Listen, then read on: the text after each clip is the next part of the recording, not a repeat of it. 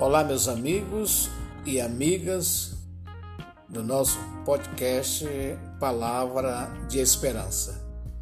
Nesse dia, nesse momento, eu quero transmitir a vocês que estão aí do outro lado é, um tema muito importante que você deve talvez conhecer ou não. O tema que, o tema que vamos falar nesse momento é sobre o século antediluviano. No século antediluviano, nós encontramos dois episódios. O primeiro episódio fala sobre a inocência. O segundo episódio fala da consciência. Mas nós iremos falar ao seu coração, aos seus ouvidos nesse momento, sobre a dispensação da inocência. Este período de tempo da duração é incerta. Estendeu-se desde a criação do ser humano até o dilúvio, nos dias de Noé. O período divide-se em duas dispensações: a dispensação da inocência e a da consciência. Como já verificamos em capítulos anteriores, uma dispensação é um período probatório ou moral. Deus constituiu o homem dotado de livre arbítrio e necessário que a sua vontade seja provada para verificar se de fato ele serve a Deus por amor à sua pessoa ou não. Lemos em Apocalipse capítulo 4, versículo 11, quando diz: Tu és digno, Senhor nosso, Deus nosso, de receber a glória, a honra e o poder.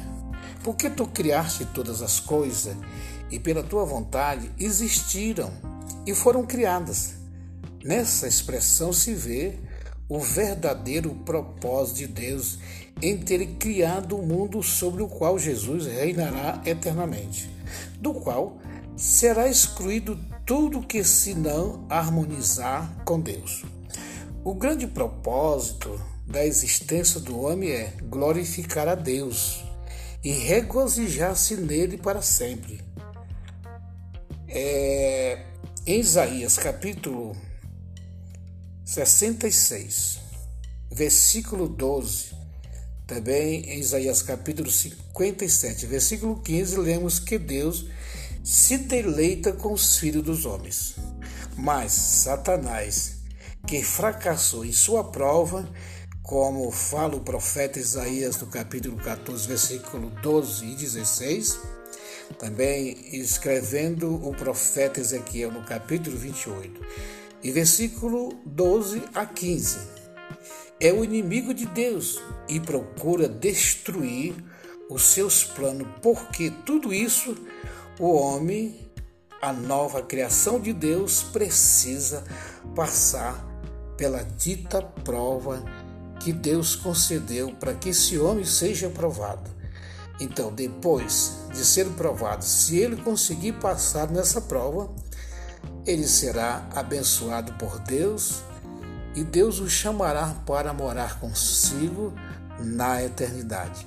Que Deus o abençoe a sua vida e que você possa refletir nessa palavra, porque Deus o ama você de uma maneira especial e quer ver o homem feliz, glorificando o seu nome, exaltando o seu nome, porque você, nós, somos criação de Deus e somos imagem gloriosa de Deus.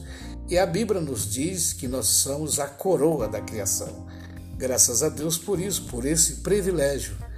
Deus precisa que o homem seja obediente, que o homem se integre inteiramente a agradar a Deus e fazer a sua vontade. Que Deus o abençoe e te guarde na sua presença e que você seja uma pessoa abençoada, porque Deus te criou, Deus te fez para você ser o verdadeiro adorador dele.